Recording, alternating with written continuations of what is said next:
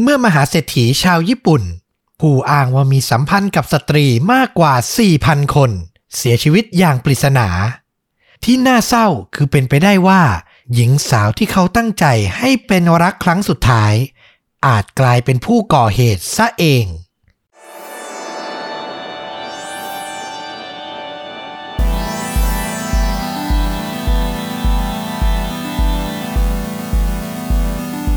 สวัสดีครับข่าจริงยิ่งกว่าหนังพอดแคสต์จากช่องชนดูดักกลับมาพบคุณผู้ฟังทุกท่านอีกครั้งหนึ่งนะครับ อยู่กับผมต้อมนะครับผม ฟลุกก็ยังคงรักษาตัวจากอาการโควิด -19 อยู่เหมือนเดิมนะครับ อัปเดตอาการของฟลุกให้คุณผู้ฟังหลาย ๆ ท่านฟังสักนิดนึงเพราะเห็นมีสอบถามมาค่อนข้างเยอะนะครับ จากที่พูดคุยล่าสุดเมื่อวานนี้เลย 7 เดือน 7 ฟลุกก็บอกว่าอาการทุกอย่างเนี่ยค่อนข้างดีและเป็นไปแบบปกติแล้วนะครับผม เชื่อว่าคุณหมอน่าจะให้กลับบ้านเร็วๆนี้นะครับ ก็ถือเป็นข่าวดีนะ เดี๋ยวจะได้ฟังเสียงฟลุกกันแล้วแหละอีกไม่นานนะครับ เชื่อว่าระหว่างที่พักรักษาตัวฟลุกก็น่าจะหาข้อมูลเรื่องเล่าหลาย ๆ เรื่องเตรียมไว้ให้คุณผู้ฟังแน่ ๆ เลยนะครับผม แต่สำหรับวันนี้มาฟังหนึ่งเรื่องราวฆาตกรรม พร้อมแนะนำภาพยนตร์ที่พอผมเล่าแล้วผมนึกถึง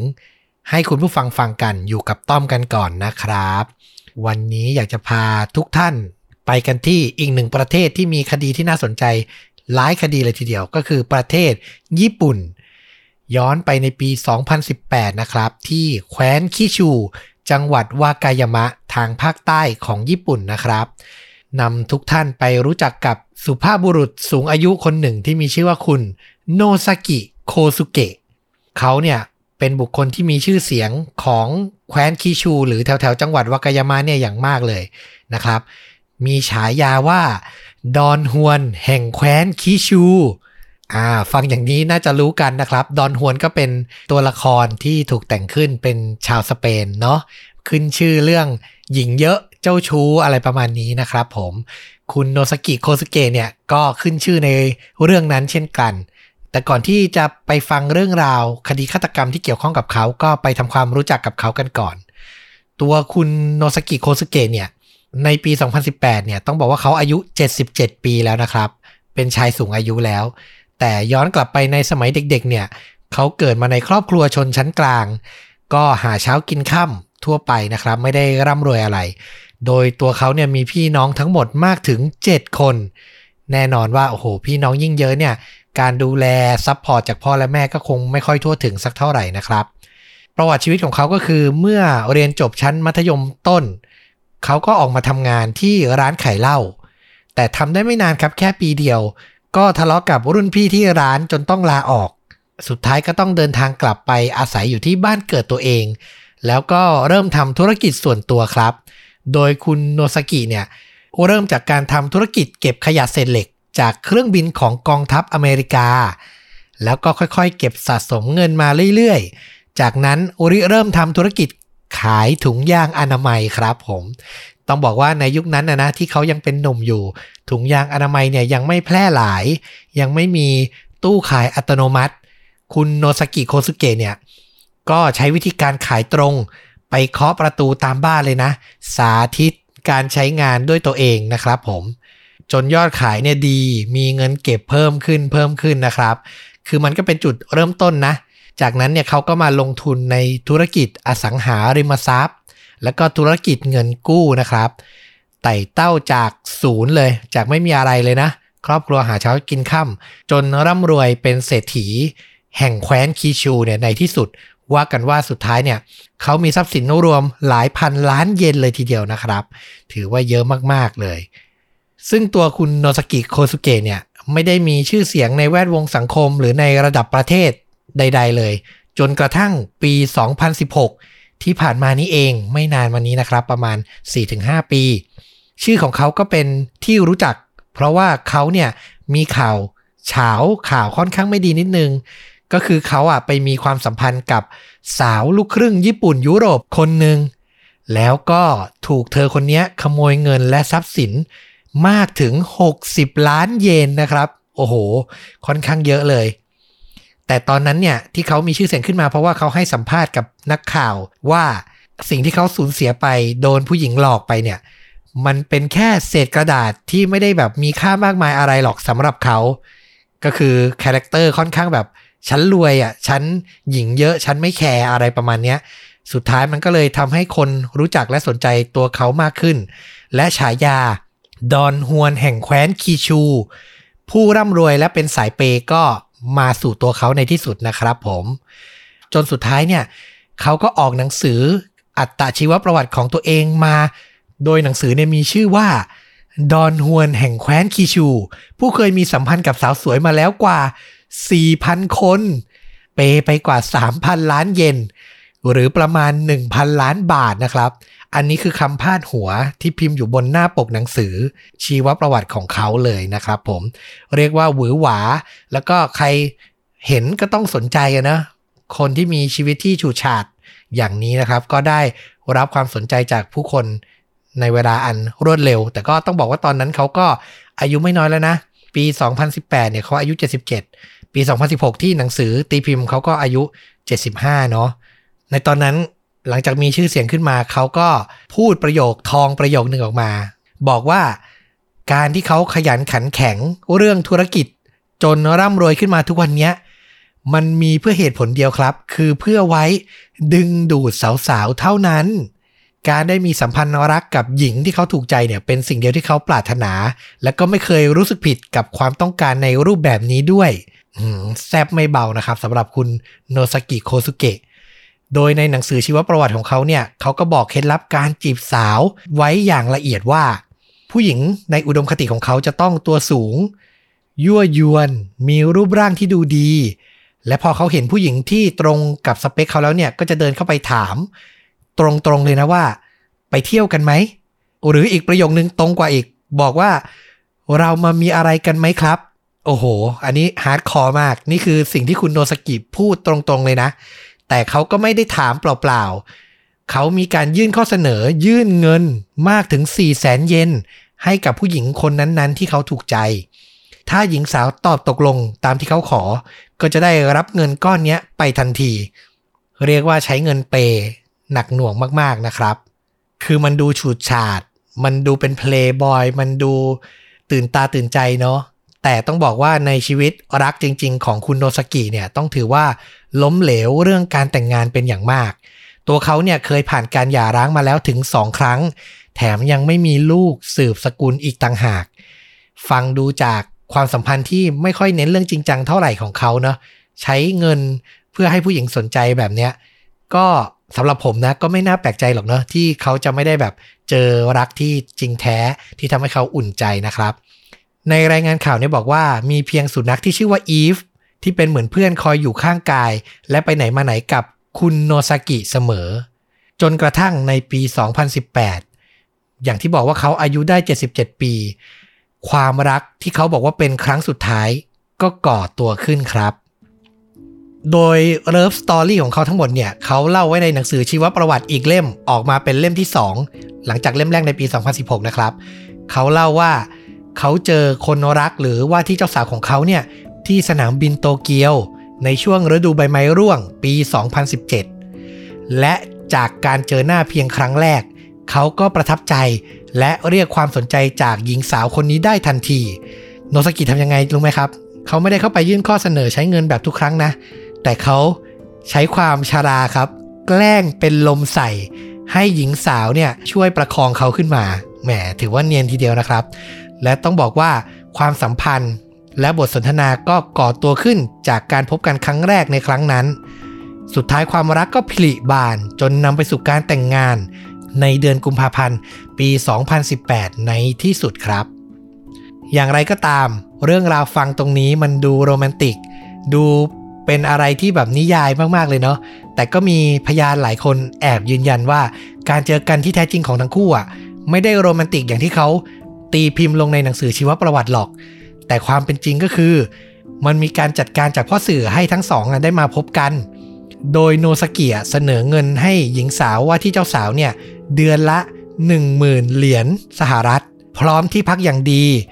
ซึ่งนั่นก็ทำให้หญิงสาวที่ว่านี้ตอบตกลงคบหากับเขาทันทีครับ และเธอผู้นี้มีนามว่าคุณซากิซูโดอายุเพียง 22 ปีเท่านั้น ในปี 2018 เธออายุ 22 นะ ส่วนคุณโนสกิอายุ 77 ห่างกันถึง 55 ปีเต็มเลยนะครับ ฟังอย่างนี้แล้วมีเรื่องราวการพบรัก 2 เรื่องนะ เรื่องหนึ่งโรแมนติกที่สนามบินอีกเรื่องเนี่ยมีคนออกมาแฉว่า ก็เป็นการยื่นข้อเสนอเงินแหละ ก็แล้วแต่คุณผู้ฟังว่าจะเชื่อแนวคิดไหน ผมว่าก็ตีความแล้วก็เลือกได้ไม่ยากเนาะจากพฤติกรรมที่เขาทำที่ผ่านมานะครับ และหลังจากแต่งงานกันในปี 2018 เนี้ยนะครับ ซากิซูโดะซึ่งอายุเพียง 22 ปีเนี่ย ก็ต้องเจอกับเสียงซุบซิบนินทาอย่างแน่นอนหนีไม่พ้น ว่าเป็นเจ้าสาวที่แต่งงานเพื่อหวังทรัพย์สมบัติ นอกจากนี้การแต่งงานกับคนดังก็ทำให้ซากิซูโดะเจ้าสาวนะครับ ถูกขุดคุยชีวประวัติ เราลองไปฟังประวัติของเธอกันว่าเธอเป็นใครมาจากไหนนะครับ เธอเนี่ยเกิดที่เมืองฮอกไกโด มาจากครอบครัวชนชั้นกลางธรรมดานะครับ เพื่อนๆสมัยมต้นเล่าว่าเธอเป็นเด็กขี้อาย ไม่ได้โดดเด่น แต่ชีวิตของเธอเปลี่ยนไปเมื่อเข้าสู่มปลายครับซูโดเริ่มใส่ของแบรนด์เนมของแพง ที่ดูแล้วเกินกว่านักเรียนญี่ปุ่นมปลายทั่วไปจะหาซื้อมาได้ ก็สร้างความสงสัยให้กับเพื่อนๆมาก ว่าเธอเนี่ยไปเอามาจากไหนทำงานหาเงินด้วยอาชีพอะไรนะครับ และหลังจากจบชั้นมปลาย เธอก็เรียนต่อที่สถาบันเสริมความงาม และรายงานข่าวนะครับ อ้างว่าเธอทำอาชีพเป็นโสเพณีในช่วงกลางคืน แถมยังแอบไปแสดงหนัง AV หรือหนังผู้ใหญ่ของญี่ปุ่นอีกด้วย เนี่ยคือการเปิดเผยอาชีพที่แท้จริง การทำมาหากินที่แท้จริงของเธอก็ต้องบอกว่าค่อนข้างไปในสีเทาๆเนาะไม่ได้ถูกต้องร้อยเปอร์เซ็นต์นะครับ แต่ต้องบอกก่อนว่าในครั้งแรกที่ซูโดพบกับมหาเศรษฐีอย่างคุณโนสกิเนี่ย เธอก็ไม่ได้บอกความจริงเขานะ ก็บอกเขาว่า เธอทำงานเป็นนางแบบ และเนื่องจากอาการเสพติด การใช้ชีวิตหรูและบ้าของแบรนด์เนมนี่แหละทำงานเท่าไหร่ก็คงหามาได้ไม่พอกับความต้องการนะครับ เมื่อมาเจอกับโนสกิวัย 77 เนี่ยเขาก็เป็นบุคคลที่เธอต้องการพอดีเนาะเมื่อเขายื่นข้อเสนอมา เธอก็พร้อมที่จะตอบรับ ทั้งสองก็เข้าพิธีแต่งงานแล้วก็อยู่ด้วยกันอย่างมีความสุข ฟังดูเหมือนจะเป็นจุดจบที่ happy ending เนาะฝั่งหนึ่งอยากได้หญิงสาววัยรุ่น มาอยู่ข้างกาย อีกฝั่งอยากได้ผู้ชายที่มาดูแลชีวิต ปรนเปรอความสุขให้ได้นะครับ แต่ความสุขในรูปแบบนี้เจอกันคบหากันด้วยสิ่งของนอกกายอะเนาะมันไม่ใช่ความผูกพันทางใจอะโดยส่วนตัวเราก็ยังเชื่อว่ามัน ไม่ได้จีรังยั่งยืนนะครับ แล้วก็ความรักของเขาทั้งคู่เนี่ยผ่านมาเพียงแค่ 3 เดือนเท่านั้นก็เจอเรื่องราวเศร้าเรื่องแรก เมื่ออีฟสุนัขสุดที่รักของโนซากิครับ เสียชีวิตลงอย่างไม่ทราบสาเหตุ ซึ่งนั่นทำให้โนซากิเนี่ยเสียใจเป็นอย่างมาก อย่างที่บอกนะครับว่าขนาดภรรยาเนี่ยยังอยู่กับเขาได้ไม่นาน มีแค่อีฟสุนัขเพื่อนรักนี่แหละที่อยู่กับเขา เรื่องเล่าเนี่ยบอกว่าอีฟมีอาการป่วย แล้วขาดใจตายในอ้อมแขนของโนซากิเองเลยนะครับ เรียกว่าเจอ moment ที่แบบเพื่อนที่รักที่สนิทที่สุด สิ้นใจไปในอ้อมแขนอะคนรักน้องหมาน่าจะเข้าใจนะเศร้ามากๆนะครับ ตอนนั้นเนี่ยโนซากิวางแผนจัดงานศพของอีฟเนี่ยอย่างทุ่มเทละเอียดละออและใช้เงินเป็นจำนวนมาก ถึงขั้นจะมีการเชิญพระ มาสวดให้วิญญาณของอีฟเนี่ยไปสู่สุขติด้วยนะ โดยระหว่างเตรียมการนั้นเองครับ 18 วันหลังจากที่อีฟเสียชีวิตไป วันที่ 24 พฤษภาคม โนซากิก็ถูกพบว่าเสียชีวิตอยู่บนเตียงนอน หลังจากการชนสูตรแพทย์พบว่า เขาตายจากการเสพยาเกินขนาดครับ เมื่อเพื่อนรักที่สุดจากไป 18 วันเท่านั้นเอง เขาก็เสียชีวิตบนเตียงของตัวเองตำรวจญี่ปุ่นสนใจการเสียชีวิตของโนสกิขึ้นมาทันที อย่างที่บอกนะครับว่าเขาเป็นคนดังของประเทศไปแล้วนะ คดีนี้ก็เป็นคดีดังที่สื่อมวลชนที่ญี่ปุ่นให้ความสนใจเป็นอย่างมากที่สุดคดีหนึ่งเลย ในปี 2018 นะครับ เมื่อตำรวจตรวจหาสารพิษในตัวศพ ก็พบว่าเป็นสารเสพติดที่เป็นองค์ประกอบสำคัญอยู่ในยาบ้าและยาไอซ์แต่ ที่แปลกคือตัวศพของโนซากิ ไม่พบร่องรอยการเสพยา รอยฉีดยา สุดท้ายก็เลยคาดการกันได้แค่ว่ายานั้นน่าจะเข้าไปในตัวผ่านการดื่ม ซึ่งเป็นที่แปลกประหลาดใจมาก เห็นได้น้อยมากๆเลย การเสพยาโดยใช้วิธีการดื่มนะครับ เป็นไปได้ยากมากๆ ต่อมาเมื่อตำรวจตรวจกล้องวงจรปิดในบ้านพักก็พบว่า คนที่เข้ามาในบ้านมีสองคนหลักๆ คือภรรยาสาว และแม่บ้านที่ทำงานกับโนสกิมามากกว่ามานานกว่า 30 ปีตำรวจเช็คประวัติโนสกิ แล้วก็พบว่าไม่เคยมีประวัติการใช้ยาเสพติด ประเด็นเรื่องฆ่าตัวตายเนี่ยแทบจะตัดไปได้เลย เพราะว่าโนสกิกำลังเสียใจที่สุนัขที่รักของเขาจากไปและกำลังมุ่งมั่นในการเตรียมงานศพมากๆ เป็นไปได้ยากที่เขาจะฆ่าตัวตายในช่วงนั้นนะครับ ดังนั้นข้อสรุปของเจ้าหน้าที่ตำรวจก็คือ การตายของโนสกิไม่ใช่แบบธรรมชาติ แต่คาดว่าน่าจะเป็นคดีฆาตกรรม และผู้ต้องสงสัยก็มีเพียงสองคนเท่านั้นคือ ภรรยาวัย 22 ปี ซากิซูโดะและแม่บ้านที่ทำงานกับเขามานานกว่า 30 ปีที่ผมบอกไปนะครับ มีทฤษฎีบางทฤษฎีบอกว่าทั้งสองอาจร่วมมือกันเพื่อหวังฮุบทรัพย์สินของโนซากิ โดยมีข้อมูลว่าแม่บ้านเนี่ยเคยคุยกับเพื่อนว่า โนซากิจะมอบเงินให้หลายสิบล้านเยน หากเขาต้องเสียชีวิตลงก่อนอ่าอันนี้ก็เป็นข้อมูลที่ตำรวจได้จากการสอบปากคำคนหลาย ๆ คนนะครับ แต่ต่อมาเมื่อตำรวจสืบสวนลงลึกไปอีก คุมตัวแม่บ้านมาสอบปากคำอย่างละเอียด สุดท้ายหลักฐานและพยานก็ไม่รัดกุมพอก็ต้องปล่อยตัวแม่บ้านไปนะครับ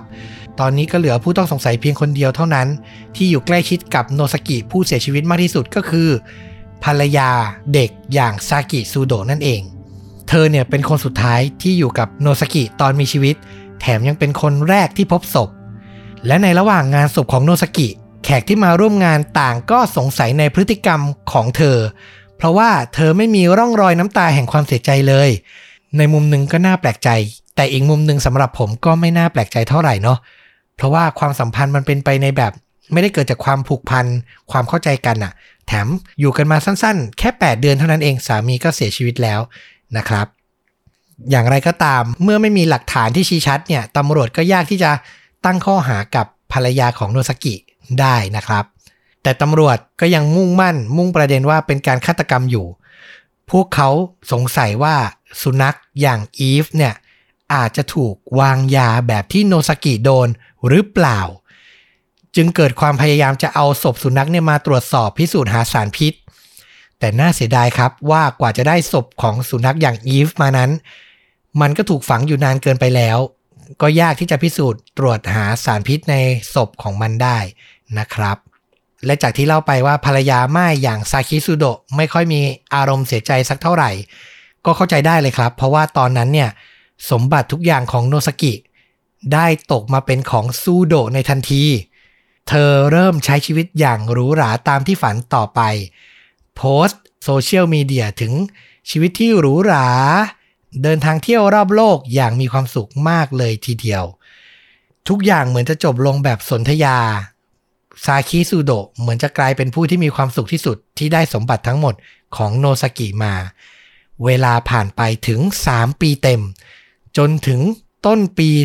2021 ที่ผ่านมานี้เองครับ ในที่สุดตำรวจก็สืบค้นหลักฐาน จนพบว่าตัวซาคิซูโดะมีประวัติในการใช้โทรศัพท์มือถือ พูดคุยติดต่อกับพ่อค้ายา และเมื่อเช็คฐานข้อมูลโทรศัพท์ลึกลงไปก็พบว่าซูโดะกับพ่อค้ายาคนนี้เคยมาอยู่ในจุดเดียวกัน หมายความว่ามีการพบปะตัวจริงกัน คาดว่าน่าจะเป็นการแลกเปลี่ยนซื้อยาเสพติดกันจริง ๆ ครับ แถมยาที่พบนั้นก็ตรงกับ ที่พบในศพของโนซากิ ข้อสันนิษฐานจึงเป็นไปได้ว่า เธออาจจะเอายาที่ซื้อมาเนี่ยทดลองให้สุนัขอย่างอีฟเนี่ยรับประทานก่อน เพื่อดูว่าได้ผลไหม และเมื่อลองแล้วได้ผลจึงไปวางยาโนซากิ ผ่านทางเครื่องดื่มให้เขารับประทาน นอกจากนี้ที่ทำให้ตำรวจยิ่งมั่นใจว่าซาคิซูโดะเป็นคนร้ายก็คือ เมื่อสืบสวนไปเรื่อยๆ ก็พบว่าก่อนเสียชีวิตเนี่ยโนซากิมีความคิดจะหย่ากกับซูโดะเนื่องจากไม่พอใจที่เธอไม่ยอมย้ายไปอยู่กับเขาที่ต่างจังหวัด แต่อยากจะอยู่ในแมนชั่นหรูในโตเกียวเท่านั้น ความคิดเห็นไม่ต้องกันคนนึงอยากจะกลับไปอยู่บ้านเกิด อีกคนอยากอยู่ในเมืองหลวงนะครับ เจ้าหน้าที่เนี่ยพบเอกสารเตรียมการหย่าเนี่ยในที่พักของโนซากิ แถมยังพบคราบยาเสพติด ตกอยู่ในจุดเกิดเหตุ และในเครื่องดูดฝุ่นอีกด้วย แถมเธอเนี่ยยังโดนบริษัทของโนซากิ ฟ้องเรื่องถอนเงินไปใช้ส่วนตัว อย่างไม่ถูกต้องตามกฎหมายอีกด้วย ต้องบอกว่าหลักฐานทุกอย่างเนี่ยชี้ชัดไปที่ตัวเธอมากๆนะครับซึ่งจริง ๆ แล้วอะตัวซาคิซูโดะก็วางแผนที่จะเดินทางออกจากญี่ปุ่น หนีคดีไปอยู่ที่ดูไบนะ แต่เพราะสถานการณ์โรคโควิด -19 นี่แหละ ที่ทำให้เธอหนีไปไม่ได้ออกจากประเทศไม่ได้นะครับ และในที่สุดวันที่ 28 เมษายน ปี 2021 ปีนี้นะครับตำรวจก็เข้าจับกลุ่มซาคิซูโดะในข้อหาฆาตกรรมสามีตัวเอง ด้วยการหยอดสารเสพติดลงไปในแก้วให้เขาดื่ม จนเกิดอาการเสพยาเกินขนาดเสียชีวิตในที่สุด โดยเล่ากันว่าในวันนั้นที่ตำรวจเข้าจับกลุ่มเนี่ย เธอก็นิ่งเงียบ ไม่ยอมให้การใด ๆ แก่เจ้าหน้าที่ทั้งสิ้น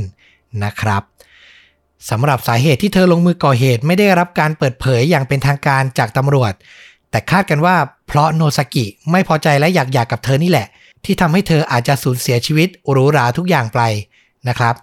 เธอก็จึงตัดสินใจก่อเหตุฆาตกรรม เพื่อนำสมบัติมาเป็นของตัวเอง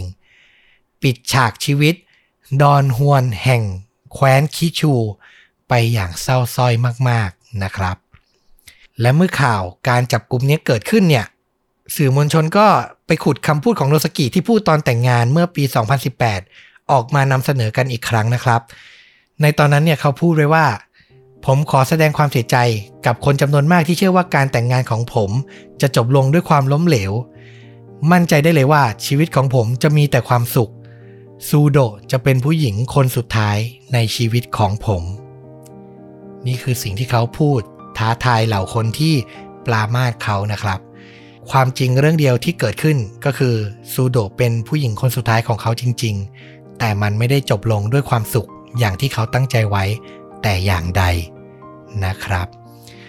ก็เป็นอีกหนึ่งเรื่องราวฆาตกรรมนะที่ผมรู้สึกว่าสงสารคุณโนสกิมากๆ แม้ลุกหรือบุคลิกเขาหรือการให้สัมภาษณ์ของเขาจะบอกว่าเขามีความสุขกับการ ได้มีความสัมพันธ์กับผู้หญิงสวยๆ ที่เขาถูกใจมากหน้าหลายตา ด้วยการใช้เงินในการปลนเปลือเนี่ยนะ แต่เราก็รู้กันดีนะ ผมว่าทุกคนก็เชื่อเหมือนกันอะว่า ความสุขที่แท้จริงมันไม่ใช่เรื่องพวกนั้นเลยอะมันคือการพบคนที่เรารัก เราผูกพัน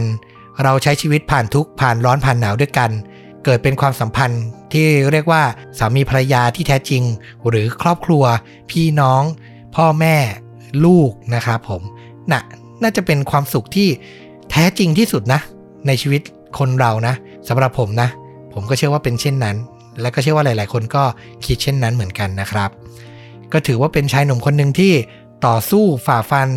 มีชีวิตที่หวือหวาเป็นที่น่าจดจำแล้วก็จบชีวิตลงอย่างน่าเศร้ามาก ๆ เลยสำหรับภาพยนตร์ คือก็พยายามไปหาเรื่องราวภรรยาฆ่าสามีสามีฆ่าภรรยาที่มันน่าสนใจนะครับ คือเอาธีมเนี้ยไปเกาะกับภาพยนตร์ จนได้มาเรื่องหนึ่งที่ผมมองข้ามไป คือไม่เคยเห็นมาก่อนเลย แล้วพอเห็นนักแสดงแล้วก็ตกใจมากว่าโห นักแสดงดีขนาดนี้ทำไมผมไปพลาดได้นะครับ กับภาพยนตร์ในปี 2019 ที่มีชื่อว่า Serenity ชื่อไทยคือ แผนลวงฆ่าเกาะพิศวง นำแสดงโดยคุณแมทธิวแมคคอนาเฮนี่นักแสดงหนุ่มมากฝีมือนะครับ เจ้าของรางวัลออสการ์แล้วก็นักแสดงหญิงก็ได้รับออสการ์เช่นกัน น้องแอนแฮทธาเวย์นี่คนนี้สวยมากฝีมือจัดจ้านมากนะครับ นอกจากนี้ยังมีนักแสดงสมทบเก่งๆ เยอะมากทั้งไดแอนเลนไจมอนฮาวน์ซูนะครับนักแสดงผิวดำที่ขึ้นชื่อเรื่องฝีมืออีกคนหนึ่ง เป็นหนังฟอร์มเล็กในปี 2019 ครับ พล็อตนี่ง่ายๆมากเลยคือ คุณแมทธิวแมคคอนาเฮย์เนี่ย เล่นเป็นชาวประมง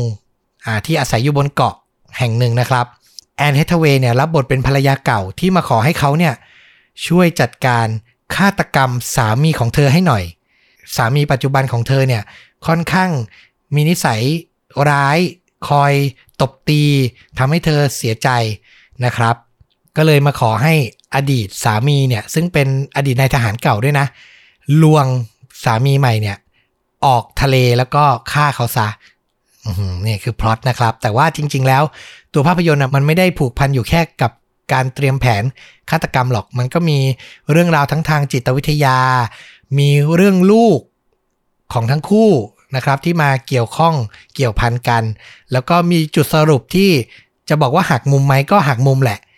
น่าสนใจสำหรับผมถือว่าน่าสนใจมาก ๆ แม้ตัวหนังเนี่ย คำวิจารณ์จะไม่ค่อยดีเท่าไหร่นะ คือในเว็บ IMDB ก็ได้คะแนนแค่ 5.4 เต็ม 10 แถมเป็นหนังที่ขึ้นชื่อว่า เจ๊งมาก ๆ เลยเรื่องหนึ่งในปี 2019 คือค่อนข้างขาดทุนสูงมาก ๆ นะครับ แต่เท่าที่ดูแล้วผมว่ามันก็ไม่ได้แย่ขนาดนั้น แล้วก็มีประเด็นที่น่าสนใจให้เราติดตามอยู่ คือแค่ดูนักแสดงนำอะมาปะทะกันก็คุ้มแล้วนะครับ ลองเปิดใจดูกันดูใครที่สนใจชอบ แนว mystery แนวฆาตกรรม ความผูกพันในครอบครัวประมาณนี้นะครับ เอาล่ะ นี่ก็คือฆาตจริงยิ่งกว่าหนังใน episode นี้นะครับ ฝากกดไลค์กดแชร์กด Subscribe ช่องชวนดูดาได้เหมือนเดิม ใครติดตามใน YouTube ก็ฝากกดกระดิ่ง จะได้แจ้งเตือนคลิปใหม่ไม่พลาดนะครับ Facebook b l o g i t Spotify ก็ยัง searchหาแล้วก็รับฟังได้เหมือนเดิม กลับมาพบกันใหม่ใน episode หน้า คาดหวังว่าฟลุกจะกลับมาในเร็วๆนี้นะครับ แล้วกลับมาพบกันสวัสดีครับ